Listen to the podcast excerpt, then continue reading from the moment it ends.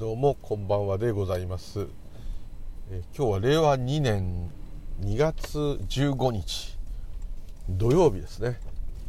えー、よるはちじはん、これからあ自宅へ帰るところでございます。ただいま練馬区南大泉、えー、大泉学園という駅に今近づくところですね。ここから自宅へ帰ってまいります。ムーリュウリュウでございます。今日もよろしくお願い申し上げます。というところで、えー、というところですねまあこう世間的には多分にせんじゅうきゅうねんからにせんにじゅうねんにかけてオリンピックも待ってるというのにね、いろんなコロナウイルスやら、えー、中米中関係やら あ,、えー、あとイランのとね、えー、軽く戦争っぽくもなりましたもんね。やらですね、いろんな問題、えー、続出で、えー、あとまあ台風もすごかったですけど大震災とかね、えー、来ないことをもうこれは祈るしかないんですけれども、えー、そういう状況で、えー、なかなかこうねガラッとこう今まで当たり前と思ってたことが、えー、おかしくなってしまうということが起きかねないですね。もともとそういう状態、生きてるってのはそういう状態なんですけれども、ね、それはあのいつも言う通りあの道に生えてる草も我々も同じだっていうとかすれば、いつね刈り取られるかいつ踏み潰されるかもわからない状況下にいるわけですから、えー、そういう点では全く同じなんですけどね。でもなんかやっぱり、えー、人間はそうじゃないと、または自分と自分の周りの人、また自分の環境においては、えー、大丈夫だとこうやっぱ思ってないとやってられないですもんね、はい、よくねそういうことをそういう感覚の鋭いあの師匠というか先輩とかですね、えー、お坊さんとかでもよく言うのが、まあなんとなくこう例えば受験勉強が大変な人がいたり、まあ、恋愛問題でもいいし結婚でもいいし家族のことでも仕事のことでもお金のことでも健康のことでもこう悩んでるんだけれども、あのー、そんなことがねもうどうでもよくなるぐらいすごいことが起きちゃうことがあると言ってましたね。確かにこう東日本大震災見ててもそうですけれども、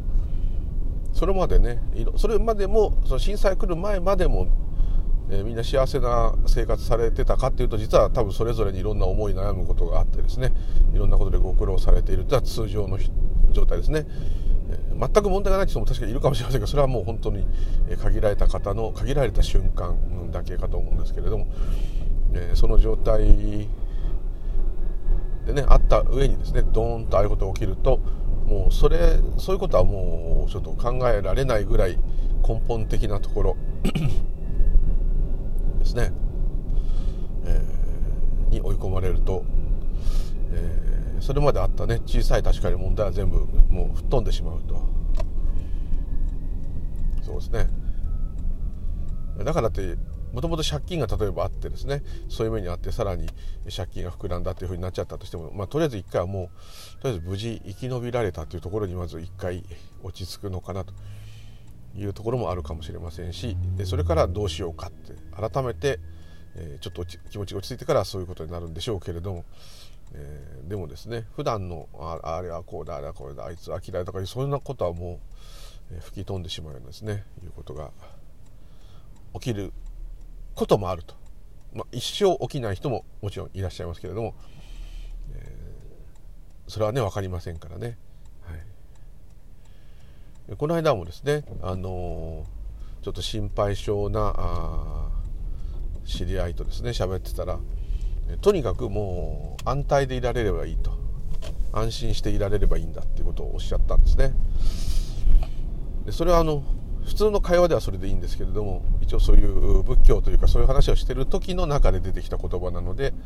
ちょっとねあの物言いをつけて、物言いとかないんですけどそれでおかしくないんですけどね、このまま一生安泰でいたいよっていうわけですね。もうそれだけをね願ってて、えー、例えば明日安泰ならいいな、来年安泰ならいいな、じゅうねんご安泰ならいいなと思ってると、そう思って生きてるっていうわけですね。それはすごい赤裸々っていうか、その通り、あの自我っていうか生き物はそうなんだかんだ言っていつも怯えてるんですね。怯えが一瞬なくなる、喜んだり感動したりしてる時にそういうものが一瞬なくなる、それで、えー、安心するわけですね。お金でも何でもいい、何か成功するでもいい、人に認められるでもいい、えー、家族が増えることでもいい、何でもいいですね。何かこう成し遂げたでもいいですね。それによってその一瞬ふわっと幸せを感じている瞬間によって、えー、その普段の怯えからですね逃げることができると。ずっと無意識の中でですね、何かあったらどうしようっていう考えは常時、えー、うごめいていると。これはもうあのー、ちょっとね思い返してみればどなたでもそういうところあると思いますね。はい、それがあお釈迦様の言うこう欲深いっていう意味ではなくてですね、欲が止まらないっていうのはそこなんですね。そこを言っているわけなんですね。なんかね、欲深いっていう風な人のことを対照的にという感じ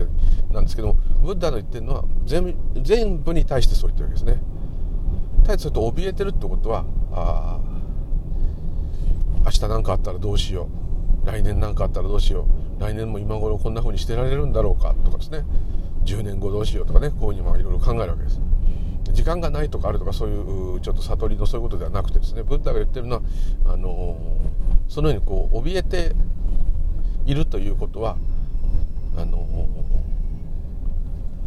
それが欲なんですね。自分をいい状態にしとかなきゃならないっていうのが根本的な欲だというわけです。でそれはもう自然発生的に出てくるし、この私という存在はその欲そのものなので、だからそれが悪いって言ってるんじゃなくて、そういうものであると認識しなさいと言ってるわけですね。なんかどうしてもその仏教の前も言いましたけど、あの儒教が入ってからの仏教はすごくその教えというかですね、厳しくああしなきゃ、あれやっちゃダメ、これやっちゃダメっていう感じになってるんですけども、えー、そうでなくてもですね、普通に生きてらっしゃる方であれば、まあ、昔と今とでは違うでしょうけれども、これでもある程度のルールを守ってですね、その中で皆さん生きてらっしゃるという点では全く同じだと思いますね。その中で、えー、いろんな心配、まあ、ある意味いらぬ心配を余計にしているということですね。悪く言っちゃえばですね、心配しても嫌なことが起きるときは起きると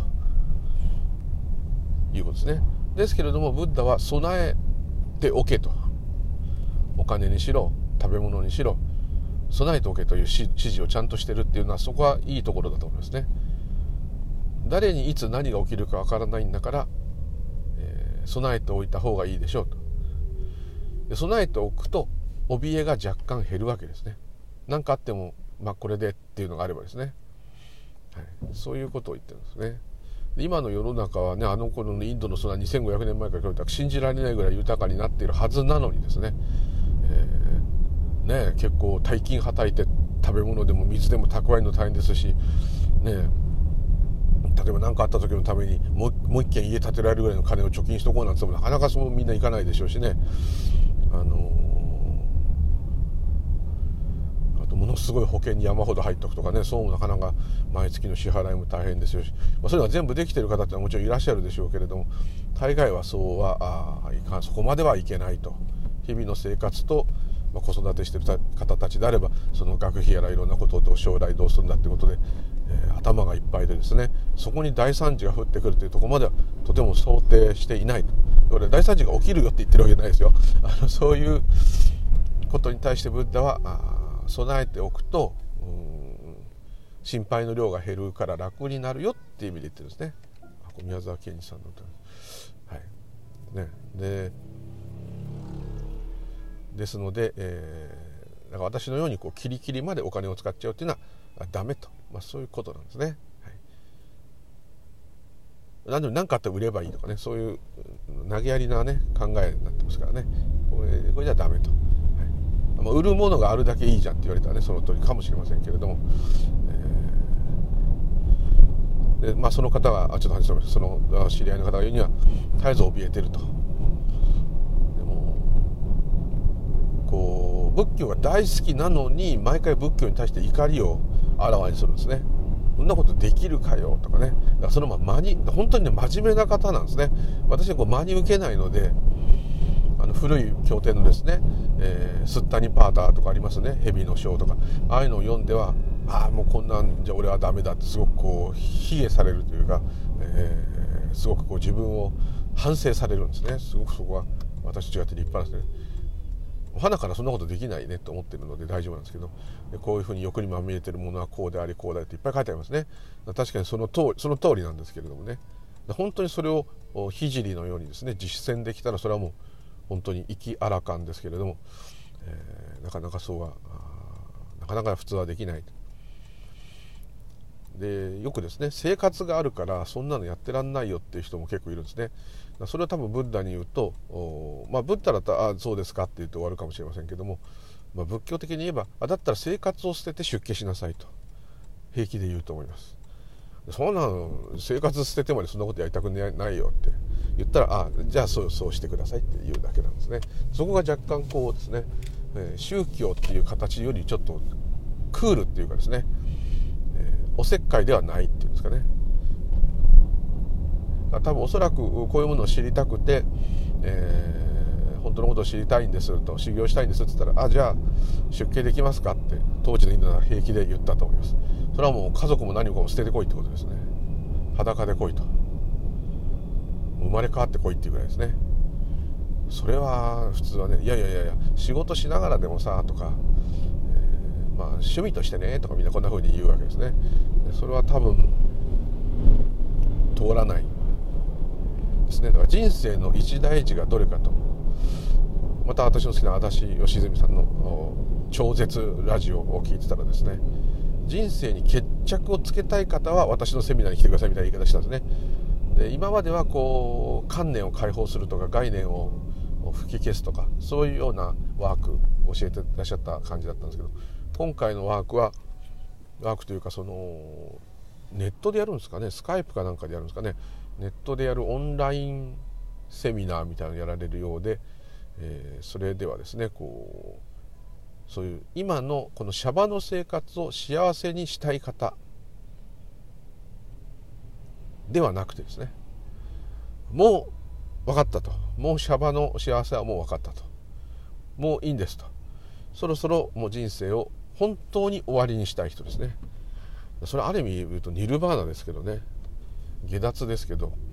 それは本当にそうなるかどうかはまあ別としてですね、そういう方を対象にするセミナーってなかなかあんまりこれないと思うんですね。仏教でもスピリチュアルでも、まあ禅で言えばそうかもしれませんけれども、の一部の宗派であればそうかもしれませんけれども、とにかく人生に決着をつけさせるってことですね。概念を吹き消す何よりもまず本質を見ていただくと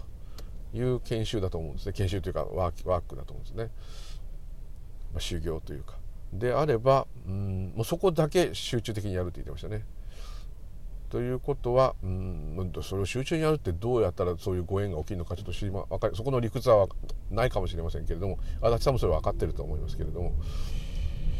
まあ、そういう志のある人、この世で幸せになるっていうんじゃなくて、この世を終わりにすると、死ぬってことじゃないですよ。あでも死ぬと言ってもいいですね。自分がいないっていうのは死ぬっていうことですね。だからその自分がいない無我、思考が止まってる状態、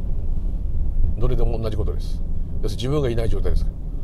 その状態状態とは言えないですね。もう自分がいないってことは状態もないですね。えー、要するにまあある意味それはまあ悟りという言い方をすればそうかもしれませんけれども、えー、そこを一点に絞ったっていうことを言ってましたね。それをどういうふうに絞るのかちょっと分かりませんけども、ずっとこう自分の観念や概念を観察していって、それをどんどん滅ぼしていって、どんどんどんどん軽くなっていくと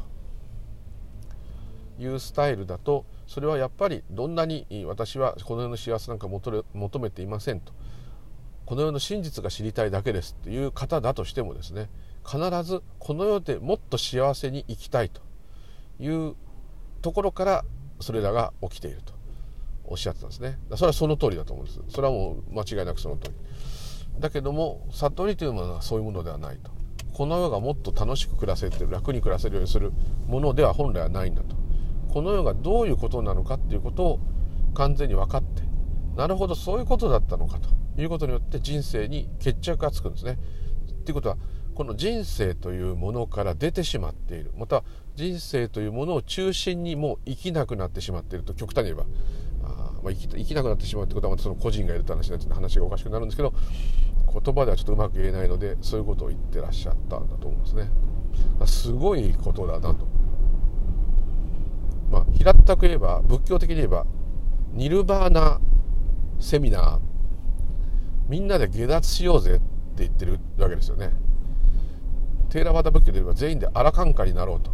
アラカン様になろうってことですね。ラカンさんに、それはブッダになるということですよね。ああ、すごい、うん、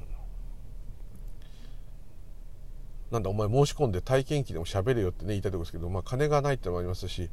あのー、そんなオンラインセミナーを受講しているところを、あのー、周りに見られたらまたね、いよいよまた狂ったぞとになりますので、はい、本当にですね、私の周りは私が拝んだりお経をあげたりそういうのは全然平気なんですけれども、何かその内容の話とかをするとですね、ものすごい機嫌な顔をされるんですね。それは私の普段の行いがそういう言葉にとに対して不適切なあ生き様だからなんですけれどもね、それはそうだ、私の責任なんですけれども、あのすごいこうもうな何そのうさんくさい気味の悪い話みたいなね、こういう感じになりますので、えー、話せないんですね。逆に職場の人とかそういうのは好きな人とか、こいつなんかそういうの詳しいらしいぜっつってこう聞いてきてくれる方、そういう方はもうね、ゴキブリホイホイじゃないや な, な, なんだかホイホイみたいですね来ますので、あのすごくお話ができるし、そしてそれを話すとですね、いろんな方がですね、まあ、自分もそうだったんですけど、ものすごいね、あのー、そういうものに対して固い概念を持ってらっしゃるんですね。ごっちごちの概念を持ってらっしゃいますね。もう仏教とはこういうもんだ、お釈迦様とはこういうもんだってですね、もう神様もお釈迦様も同じですからね、えー、そういうイメージですね。まあ、そういうのも壊していくのも面白いですし、はい、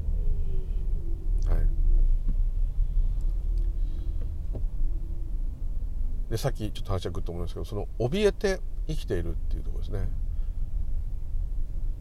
でそこでちょっとその方に言ったのが、ということは今も怯えてるんですかって聞いたら、まあいちいち自覚しなくても、でもやっぱちょっと考えればね、不安、いつも不安だよねっていう。それはある意味ちょっと物心ついてちょっと大きくなったらもうずっと不安でしょうっていうから、もう受験も不安だしね、その他資格を取った方の資格が受かるかどうかも不安だったし、受かったら受かったら今度それで食っていけるかも不安だし、で食っていけるようになったら健康、年取ってくるからだんだん健康が大丈夫かとか、その方の家族がみんないつまでも元気でいられるかとか、えー親もねいい年になってたから大丈夫かとか、だからそれ普通ですよねと一応言ったんですけど、でもこういうものを一切合切えー、なくせるんじゃないかと悟ればですねって言ったんですね。でまあその悟るさ悟ったらどうなるとかそういうことはとりあえず置いといてですね、ということは今まさに怯えてらっしゃる、私も当然いろんなことを怯えます、うちの愛犬がいつ死んだらどうしようと思っていますけれども、えー、そういうそういう時に大地震とか来て全部死んじゃったら、あそんなことも吹き飛んじゃって、えー、どうなっちゃうんだろう、世界はどうなっちゃってるんだろうとか、日本はどうなっちゃったんだろうとか思うかもしれないですけどねっていう話はましてですね、ですが、まあ、そういう気持ちは出ちゃうのはもう出ちゃったんだから、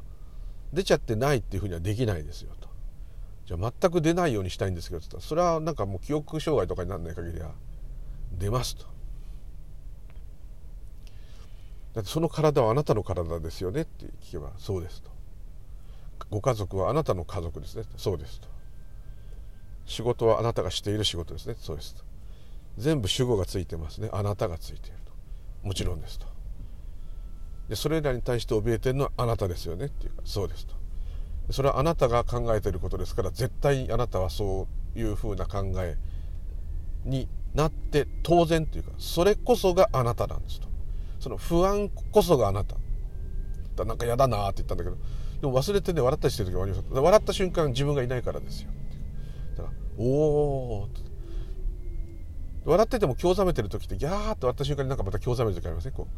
うと笑ってる場合じゃなかったやみたいな、あるあるっつってねなったんですけど、でもガーって言った瞬間一瞬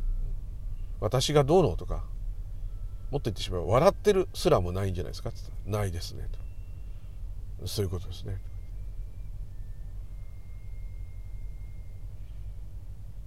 この間も私はこう魚の骨が喉にですね、ちょっと扁桃腺が私デカめなのに刺さってですね、いてててってなった瞬間にもうね、それまでなんかいろんなこと考えたんですけど、考えながら食ってるから余計刺さるんですけど、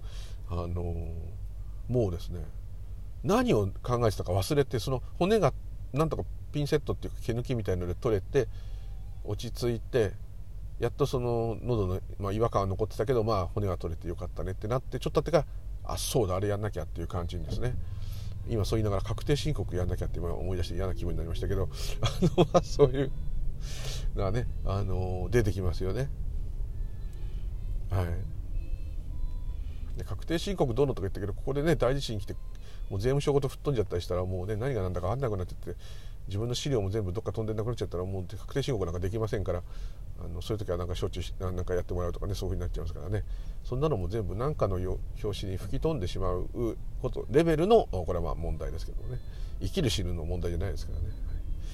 大したことはないんだけど、そういうくだらないことに引っかかんなくは、なんか他のことに興味がいくとなりますね。その方がそうやって不安でいるってことは、でその方いろいろちょっと本を読んでるのでですね、で今ここには不安がないんだと言っていると、その本の先生の中では言ってると、で今ここにいる、いつもいるようにしとけば、あ、心配がないないってことが分かると、そこは合ってるけど合ってないみたいなことですね。まあ、聞いてらっしゃる方はご存知だと思うんですけども、今ここっていうのは本当はないんですね。ああ今だってこう思いますよ。私も今まさに前の景色を見ていますけども、前の見えてる景色は今だと思います。でも今だと思った時はもう過去ですからね。全部見えてるのはこれ過去です。あそこにオートバイが止まってる、左女性がスマホ見ながら歩いてる、はい、これは目玉はもっと先にそれらの映像を捉えてるのに、捉えた後にですねスマホを持っている女性っていうのが浮かんできて、それを喋ってるわけです。ものすごいタイムラグがあるから、全部過去ですね。見える前、聞こえる前にもう聞こえてる、見えてるが終わってる、それらの現象終わってるってことなんですね。そして、えー、今ここを分かりやすくするにはですね、逆にですね、今の女性はもう見えないんです。歩いてどっかいなくなっちゃったんですね。いなくなっちゃったからもうないんですね。ないんです。いや振り返ったらいるかもよとかそういうことじゃなくてですね、もう今車も動き出しちゃったからあれですけど、いな見えなくなったんではなくって、まあ、認識できなくなったでもいいですけど、認識してないという時はですねないんですね、はい、ですけどもこれは私の自我が喋って、所詮自我が喋って、所詮って言っちゃいけないね、自我を悪く言う必要はない、あの認識した後の話なので、これもまあ全部あくまでのお話、ただのお話ですね、はい、ちょっと話がずれちゃいます、すいません。というかそのまあ怯えて生きているとっていうことは、まさに今怯えてるっていうことは、えー、で明日平和だったらいいのに、来年平和だったらいいのに、じゅうねんごも同じように平和だったらいいのと、本当は今平和じゃないですかってですね。だからその不安っていう部分を取り除いたらどうですかっていうか、まあそんなパッとした日ではないけれども、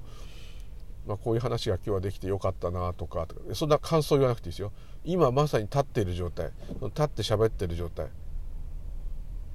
今ここにあるものを言ってくださいって言ったんですね。だからあなたが見えますっていうから、はい、私が見えますね、はい、そして何でもいいですよ。体で感じることでも浮かんだことでも言ってくださいっていう、今変な質問されて困ったなと思ってます、うん、困ったなと思っている。体の感じはって言ったら、うーん少し足元が冷え、冷えてる感じ、足元が冷えてる感じ、はい、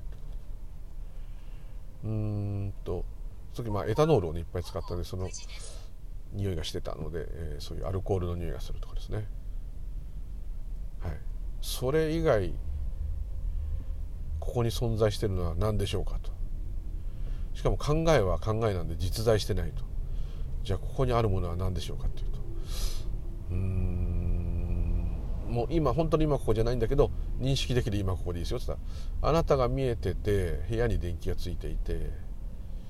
うーんまあ、立ち立ってるか立ってるっていう感じが体にありますと、はい、つって足元が冷えててちょっとアルコールの匂いがすると、はい、他は探していけばもうちょっとこうなんかある左の耳が少しかゆいようなでももう治っちゃったなとか、まあ小腹が空いているとかね、こう言ってくるんですね、はい、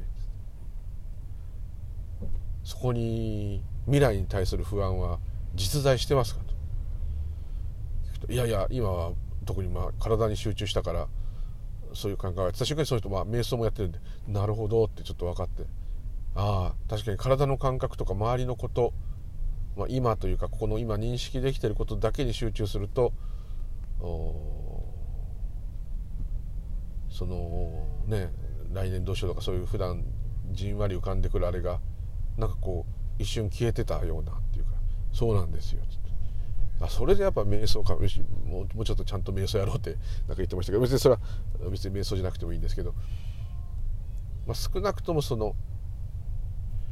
特に瞑想でいいのはこうね時間というか瞑想してる間はなるべく邪魔が入んないような時間帯とか状況でやってればなおのことそれだけをやってればいいので、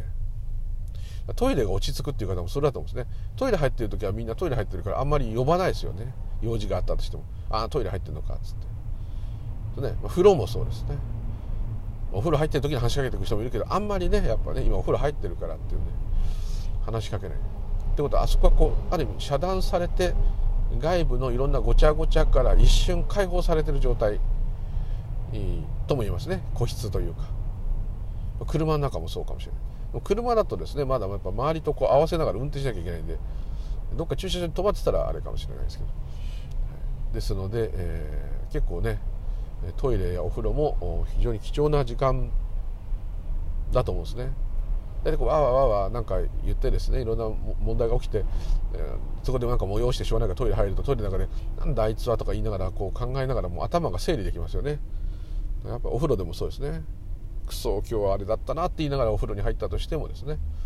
えー、ちょっとこう落ち着くっていうか怒り倍増ってあるかもしれませんけど、まあ、基本的にはこういろいろ少しね考えが収まるというか、はい、あとまあ皮肉なことにね大笑いしてる時とかどっか怪我してる時とかそういう時はあの大丈夫なんですね、えー、一瞬そういうものから離れてられるんですね。非常に不思議なことなんですけど、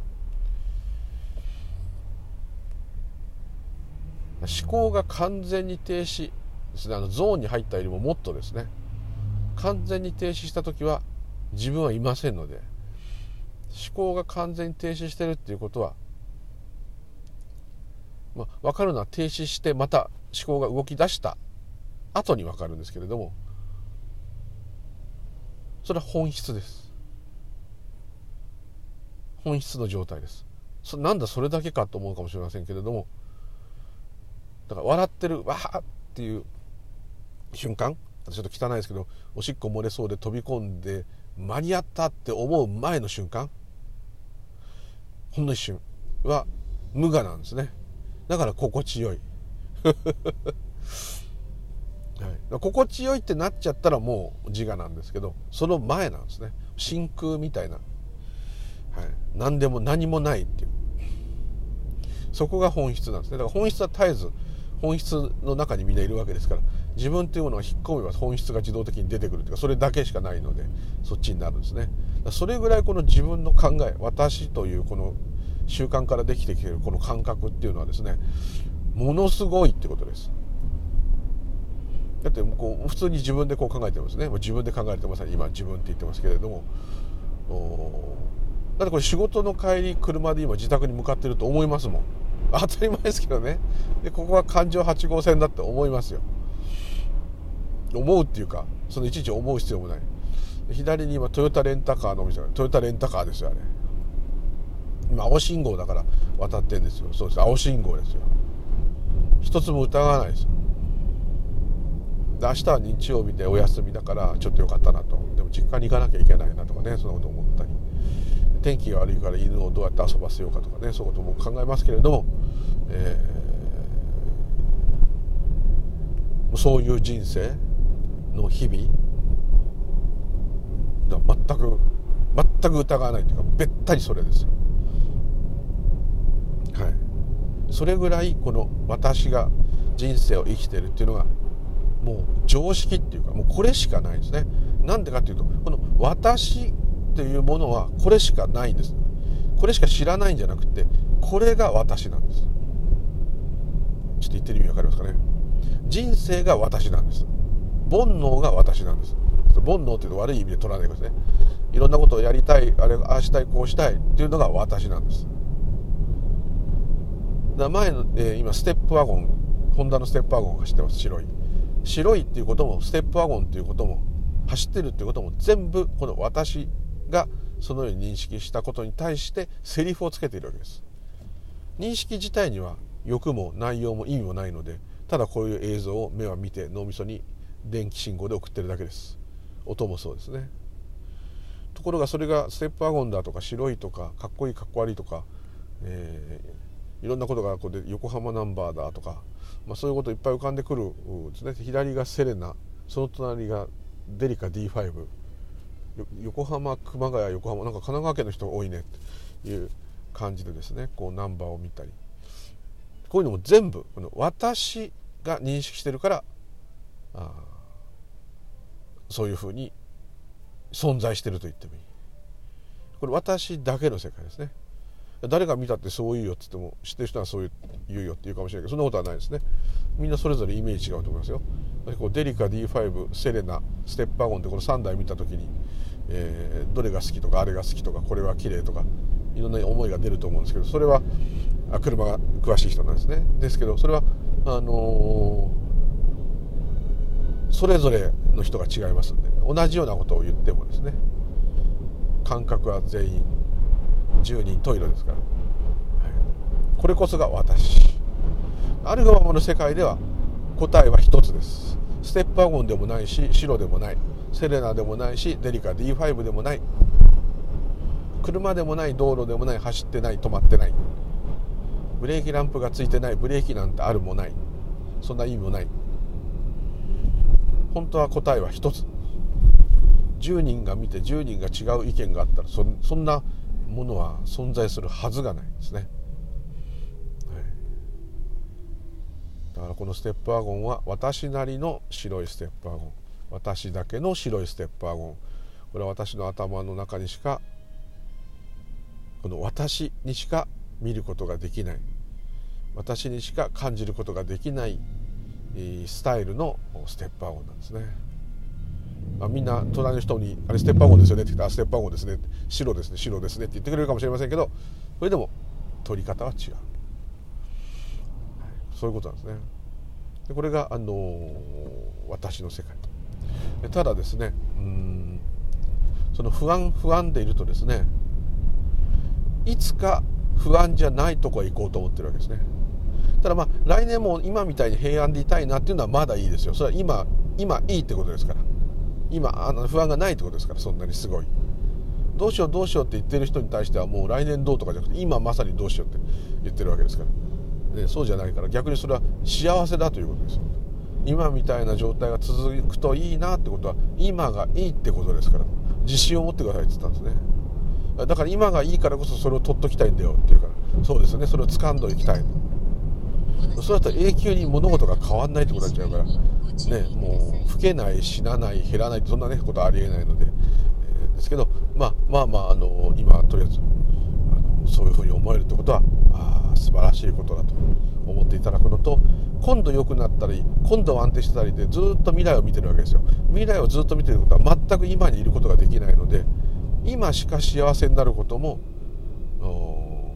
何か安心することも今にしかそれはできないのにですね、ずっと先を見ていつかいつかいつかってこうなってると、それを夢見てるまま、まあ、死んでしまいます。ということは、私が何かいい思いをしたいっていうところだけの一生ということですね。まあ、それがまあ私というものの形なんですけどね、しょうがないんですけどね。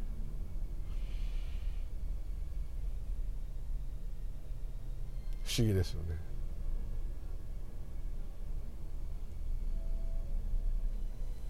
何とも言えない世世界ですね。ですからまあその方にはですね、今度幸せになるんじゃなくて今幸せなんだとこだけで満足していただいて、それは未来のために何かあのね、えー、いろんな保険をかけておくとかお金を取っておくとか、そういうのはもちろんそれはもちろんそれ大事なんだけど、一通りそれがある程度決まったんであれば、もうそのことは考えたって考えて増えたり減ったりするんだったらまた問題ですけど、なんないでしょうから、えー、とりあえず今が良いんであれば今が良いんだということをすごく喜ぶというところですね。なんかアリとキリギリスの話ありますね。あれだとキリギリスになれって言ってるみたいですけど、そんなことはないですね。ある程度準備ができたり、または準備がもうできないんであればしょうがないじゃないですか。そしたらもうある意味そこはキリギリスですね。アリでもないしキリギリスでもないっていうところですかね、はい、でそんなのつまんないよ俺は好きにやるぜって言ったらそれはそれでいいですね。それはある意味悟ってる人ですねまあ、めちゃくちゃになるっていうんじゃなくてですね、後でどうなるかは後考えればいいというのは一つ、まあ一つ真理ではありますあると思います。だって分かんないですからね、本当に分かんないですからね、何が起きるか。ただその中にはいいことも起きるっていうことも含んでおいてくださいね。どうしてもこうネガティブな生き物なんですよね、私っていうものは。どんなにポジティブに見えてもね、ポジティブがいいポジティブがいいっていうっていうのはみんなネガティブだからですね。だネガティブですよ。だって不幸な目にあったり病気になったり死ぬかもしれないってことは全員思ってるわけですから、それはネガティブになりますよ。だけどもうそれはそれはしょうがないですね。あとまあうーんもう一つのポイントとしてはやっぱりそのうーんこの人生は存在してないとか物語だとかそういううこうもうね検証してる人ような言うことではなくてですね、何か起きたらやっぱりそれを起きたんだということに気づくってことですね。まあ起きたことに気づいてることに気づいてるんですけどね、そこが一つポイントだと思うんですね。俯瞰するっていうかですね、どんなに俯瞰しようと思ってもすごいこと起きると俯瞰できないですよ。もう当事者になっちゃうというか、ガーンってその物語に ひゃくパーセント 突っ込みますから、で突っ込んでてももしちょっとでも隙間ができたらその瞬間にえらいことになってるなっていうことを自覚するんですね。今とってもやばい状態ですと。それでもやばいですよ。ですごい怖いと胸のあたりがゾワゾワゾワゾワゾワってギューって締められるような恐怖、悲しみがきますよね。こういうとちょっと怖くなっちゃいますけどね。そういうギューってなってると、硬直してると、ちょっとすごいクールですけどそういうの一回見るんですね。ちょっとでも隙ができたらですよ、はい、でその苦しんでることが悪いことではないと。いやその苦しみ自体は悪いことなんですよ。ですけど苦しんでいる自分は悪くはないと。病気の時は 病, 病人になったら病人に徹せろって徹しなさいっていうふうによく禅で言いますけど、もうそれになりきれと、徹底的になると。苦しいんであればもう苦しいですと、我慢できないんだからもう吐露するわけですね。発狂しとったら発狂してもいいかもしれないですね。発狂してるなって自覚できてたら多分発狂してるけど発狂してないですよ。もうそれしかないんですよ。これはもうどんなすごい人でもああそうかで済まないですよ。ああそうかで済む天下の白隠禅師、有名ですね。ああそうかの白隠禅師っていう白隠さんのすごいところは、その例えば自分の指がちぎれたりとか目の前で自分の家族が殺されたりしたらそれは大変、何やってんだバカ者は大変だ大変だって言いますよ。ただ普段起きる大したことではないことでもみんながギャーギャー大騒ぎしていることに対して、ああそうかって、あの有名な話でご存知の方、白隠禅師のよくあのいろんなあの漫画とかアニメとかドラマとかで使われるのはあのお寺の前にねまあ、白隠さんも有名でしたから、あのお寺の前に捨て子がね、昔なんでこうある置かれてるわけですよ。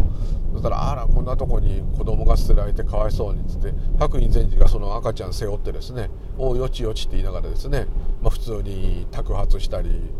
ご近所もあってね、宅発したあの食べ物も、まあ、ある意味物乞いですね、宅発はね、えー、したりですね、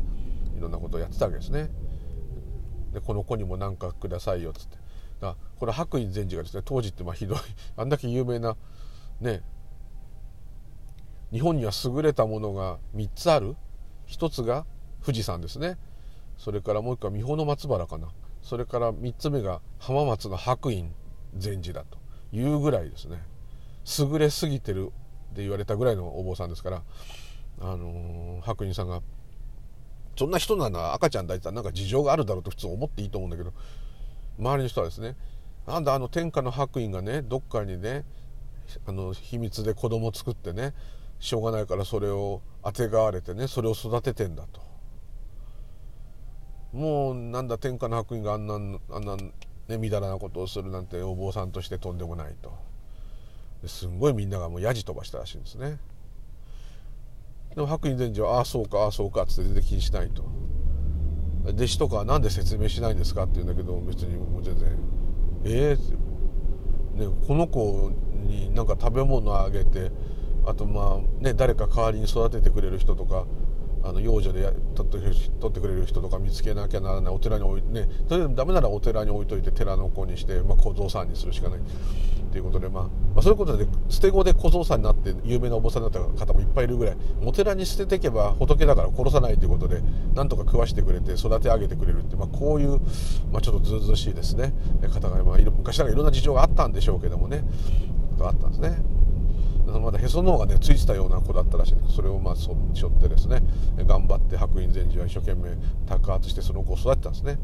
で、いろんなそこから悪い噂が出てですね、白隠はあの女と作ったんだとかね、いろんなこと言われてですね、なった時についにその本当のお母さんがいたんですね。そのお寺に捨ててくぐらいですから近所にいたんでしょうかね。それがですね、ついにも白隠さんのところに泣きながら行ってですね、私の子ですと、本当に申し訳ありませんと言ったんですね。そしたら白隠禅師は「ああそうか」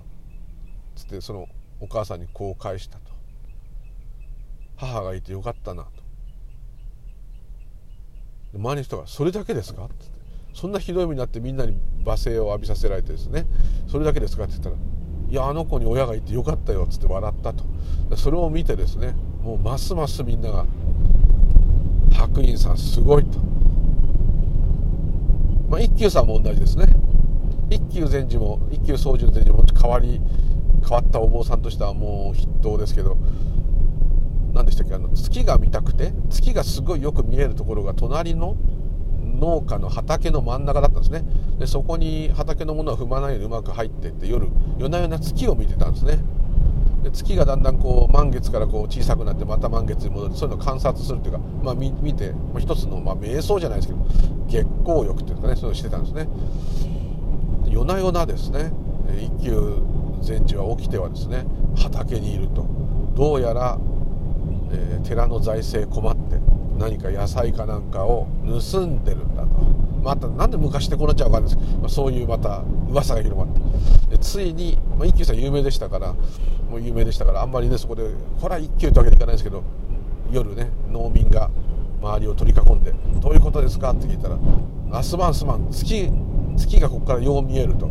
それを観察するためにね毎晩ここに来とったんじゃと。こんな作物なんか一回も取ったことないと。そしたらなんでねあれだけね一休禅師がね、えー、なんかやってるぞって噂になってるのになんでそれをおっしゃらないんですかって言ったんですけどね。そうかそうかすまんすまん。以上ですね。でこれにはですね多分おそらく一休さんの場合もうどっちもそう、そうかもしれない、白隠さんもそうかもしれない、教えがね入ってるんですね。人々にね教えたいことがあるんですね。子供が捨てられていたからそれを極力育て上げるっていうのはもう当たり前のことで、えー、でその子がどう無事育つかっていうことだけに集中してるわけですね白隠さん。ですから周りがどういうとかそういうことはもうどうでもよくてですね、この子になんか乳をくれとか、どっかその子供を産んだお母さんにいたら連れてってですね、この子、この子にも乳をあげてくれと言って回ったらしいんですね。その時にね、これあの捨て子だったんだよつってかわいそうだから頼むよってこう言えばまあ確かにねいいんですけど、もうそういういちいちですねこう意味をつけるってこと自体がもうね、まあそこは変態、ある意味普通で言えば変態ですですのでそういうことがもう嫌な嫌だというか、もう人間のそういうなんていうんだろう、人生劇場だけで生きてる人たちがやっぱりもう腑に落ちないですね、多分おそらく。白隠禅師それやってた頃は多分ですね、あの一回悟ってみんなにボコボコに怒られて、また何度も何度もそういう経験を繰り返してついに逮捕してですね、えー、本当の老子になった時の後の話なので、えー、もう有名になってからですから、えー、多分本当全てが分かってる状態、分かってるっていうと怒れちゃうんだな、分かっても分かんなくてもどっちでもいい状態だったと思うんですね。ですので、えー、そのような答え、そのような振る舞いになったと。一休禅師はおそらくですねその噂になるのを知ってたと思うんですね。で、噂になって泥棒泥棒っていう人のその概念と実際に起きてることとのその違い、お釈迦様のあのロープが落ちてると、まあ、インドでですけどね、インドヘビがいっぱいいますから、コブラまでいますからね、あの危ないですから、夜とかねロープを道にわざと置いとくとみんなそれ見てキャーってギャーってヘビだって言うと、よく見たら縄だと。で、人っていうのはねちゃんとその観察しないでちゃんと実態を理解した上でないところでもうすでに勝手に概念で思い込みで騒ぐもんだと。だからきちっとものを理解しなければならないよと、いろんな側面から見てあげなきゃいけないよと、人の話とか人のことにとってはなおさらだという、まあ、こういう教えがあるんですけれども、そのことと同じようなことだと思いますね。まあ、畑に勝手にいるってこと自体は本当にいけないんだけど、一言言って月が見たいからちょっと畑の真ん中行くけど何も取らんから安心せえって言えばそれで済んだんですけど、まあそれこそがまあ人間道なんで、わざとそこまで言わないっていうね、このちょっといやらしい変態なんで、あの辺の禅のああいうすごいお坊さん大体変態なんで、あのこうひねくれたような禅問答っていうぐらいですから、わけのわかんないことをして気づかせようとするんですよね。まあ、果たしてそれでどこまで気づいたか分かんないけど、この話が現代でもこれだけ残ってて、特に有名な話として残ってるってことは、その振る舞いはものすごくこんなね、えー、何百年経ってもですねいまだにこう私がこうやって喋ったりするぐらいですから、あのー、残ってると、ね、ジャータカ物語にいっぱいお釈迦様の話ありますけど、ああいうのもいっぱい残ってて童話とかにもなってますけど、まあ、宮沢賢治さんの小説だって、まあね、ひゃくねん近く経ってますけど、それでもやっぱりそういう先達というか先輩たちのそういうのはやっぱりすごいんだなとつくづく思いますね。そういう話聞くとですね、えー、もちろん明日来年じゅうねんごを思い煩うっていうのはもう人間の特性としてしょうがないんですけれども、えーねえー、少しでもですねその赤子が捨ててあったらすっとそれを育てなきゃと思える、そして、えー、月を観察するために畑の真ん中に行く毎日、なんと言われたって構わないってですね、この何と言ったらいいのかな、ちょっとこうふたりお二方すごくちょっと変わった起業でありますから、一般的にはちょっと変な人というふうになりますけれども、たまにそのガチガチなのですね大迷惑をかけてるわけじゃないですね。白隠さんだった赤ちゃん育ててるわけですから、すごい優しいことをしてるわけですけれども、全てですねこう思い込みで全部やってしまうっていうところから外れたその自由な人たちですね、そういう概念を吹き消した自由なところにいる人たちのその態度、振る舞い、行いはやっぱりちょっとこう素晴らしいし、すがすがしいっていうんですかね、さっぱりしてる、ものすごく人生がシンプルなんですよね。ああでもないこうでもないがあんまないですよ。腹減った眠くなったぐらいしかないないと極端に言いますよ。であればですね本当にシンプル、それらが整っている状態があるんであれば、今まさに整っているのであれば何の心配もないわけです。いやそれはその白隠さんだって一休さんだってその先いろんな目にあったでしょうけど、あのその時はもうそうですから、その時のことだけ、その今のありようですね、仏教風の言い方です、今のありようがただあるだけ、その通りに生きているっていうことですね。すごく人生がシンプルです。あれやんなきゃこれやんなきゃ、あの人にこう思われなきゃ、あの人にこう好かれなきゃ、あの人には文句言ってやらなきゃ、えー、これはこうしといて、あれをこうしといて、ああしといて、こうしといて、あれも買ってこれも買ってでないわけです。あ、楽です。はい、非常にそこは特に私は見習うところですね。雑にね物を買う癖があってですね、金もないのにですね、コンビニ行ってこう必要じゃないものも買ったりとかですね、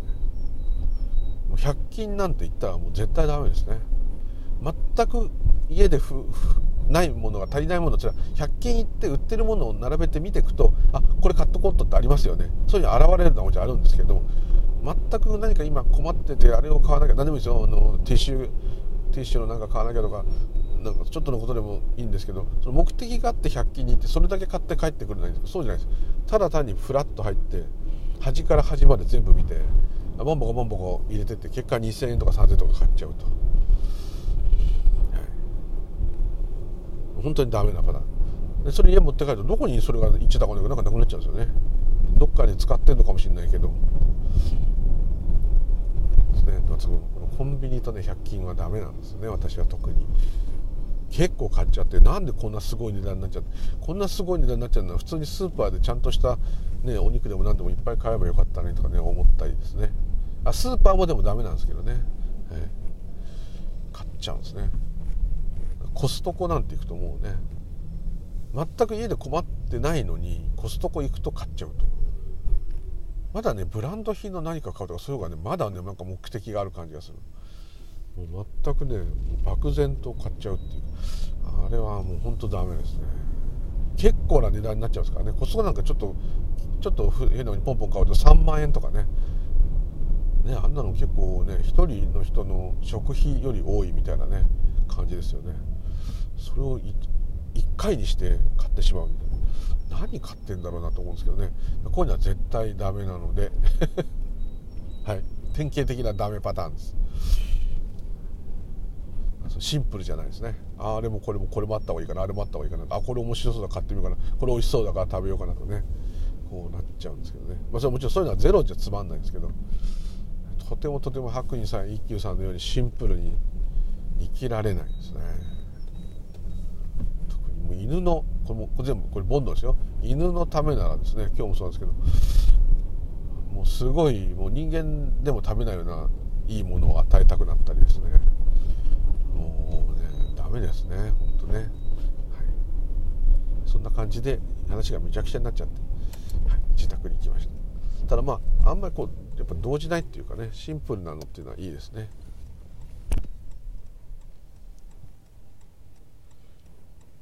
シンプルな人生はいいですね。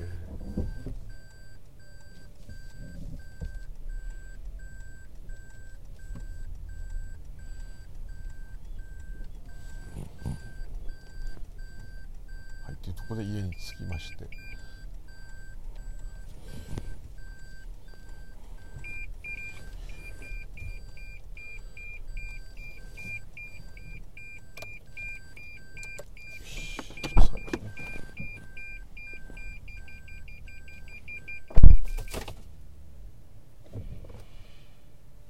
はいっていうところで、今日もなんだか話がよくわかんないまま、まあ、じゃあ不安をどうするんだっていうところがねはっきり言わないまま終わってしまう感じですけれども、えー、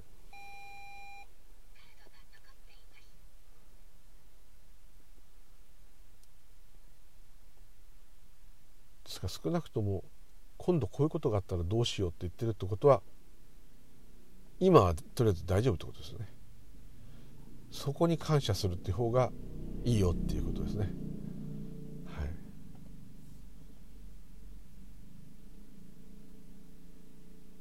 ですから数年経ったらやばそうだなってことは今やばくないですよね。数年経ったらどうしようと思ってそのまま今大丈夫なのに大丈夫って気づかないまま過ぎてっちゃったら毎日毎日がもったいない。結構ね私最近ですよ、それをちゃんと気づいたのは。来週例えばこういう楽しみがある、これはいいですよ。来週こういうお出かけがあるから楽しみだですね。ってことは今から来週になるまでの間はその来週の楽しみのための我慢の日になってるわけですね。でも、まあ、その間が全部仕事とかだったとしてもですね、それでも休みもの時間もあれば、えー、何か面白い時間もあるわけですよね。予想だにしないいい出会いがあるかもしれませんね。でそういうところを全く置いてって頭の中では来週の何曜日どこどこで何をするのが楽しみだ、それだけを目標に今週は仕事頑張る、まあこれ普通ですけどね。でそれをずっと繰り返していって、やがて、まあ、病気になるなり定年になりながら会社を辞め仕事を辞めて、その時は遅いですね。もう老いちゃってますから遅いんですよね。で よ, よくですね定年退職後に田舎生活したいっていう話をよく聞くんですね。でそういうことしたいって方言っても、それはもちろんそれいいんですよ、それでもいいんですけども、ちょっとしか楽しみませんよって田舎生活今すでにしてる人は言うんですね。ろくじゅうごで定年になったとして、えー、そこから田舎に家買って引っ越してって、もう年取ってますからね、まあ、今はみんな若いですけど、で例えばななじゅうごまで行ったとしてもじゅうねんですよね。でそこでまあまだななじゅうごだったらまあ元気かもしれないですけど、でもあんまり力仕事はできないと、農園はちょっとできないと、まあ、田舎の景色楽しんでてもいいけど、何かあったら時にね、病院とかそういうのも近くにちゃんとあるのかとかですね、最新の医療をすぐ受けられるのかとか、いろんなことあるかもしれません。また介護を頼むようなことが起きた時にヘルパーさんがちゃんと来るのかとかですね、そういう地域性もあるかもしれない。いろんなことを考えて、結局だから年取ると田舎の家を売ってですね、東京に戻るっていう人をかなり多く見ています。本当それ田舎で老後をこう暮らしたかったんですね。でもう本当に若い時にね、もうさんじゅっさいとかで行っててはちじゅうになったから実家に帰ってきたとか、それならいいかもしれないですけど、まあ、東京に家がある人はそれでもいいかもしれません。東京じゃなくてもどっかその自宅がそういうね設備のあるところに住んでるんであればいいかもしれませんけれども、まあ、実際こう田舎暮らしって地元の人に慣れて打ち解けた時にはものすごい年になっちゃってるんですね。それでもまあいいんです、それは勝手なんですけどね。なんとかそのイメージとね多分ね違うと思うんですね。よく田舎暮らししたいっていう人がいると、田舎暮らしする先輩たちは最低でもごじゅっさいまでに完了しろと、そうじゃないともう完全にその田舎の生活にぴったり馴染んで落ち着く頃にはすごい年になっちゃってるよと。で本当のおすすめはさんじゅっさいって言ってました。それは結構早いですよね。だからもう早い段階で来いと。そうすればお店やったりとか農家やったりとか何かするのにもね十分勉強して稼いでいく力があると。そこから子育てとかそういうのも全部田舎ですることになると。だからそこをどう捉えるかですね、はい、そんな話を聞いたこともあるので、あまりこう先を先にこうしようああしようと思ってその間を全部おろそかにしてしまうと、同じ毎日なのにですねそれが全部無駄で楽しい日だけがあったと、こういうふうに一日だけあったと、でそれ終わりますよね、消えちゃいますよね、立ちどころに消えますね、楽しい時間なんて。そうするとまたですね、えー、なんかいいことないかななんかいいことないかなっつって何年も何年も生きていくと。こうなるとですね、えー、もったいない。これがあ最近最近ここ数年やっと先輩たちが言ったことがちょっとだけ分かってきたのは年取ったせいですけども、これですね、嫌な仕事でもないよりはマシっていうかですね、うん、極端には、まあ、無理やりそう思ってもいいし、そういう中でも帰り道に楽しいことがあるとか、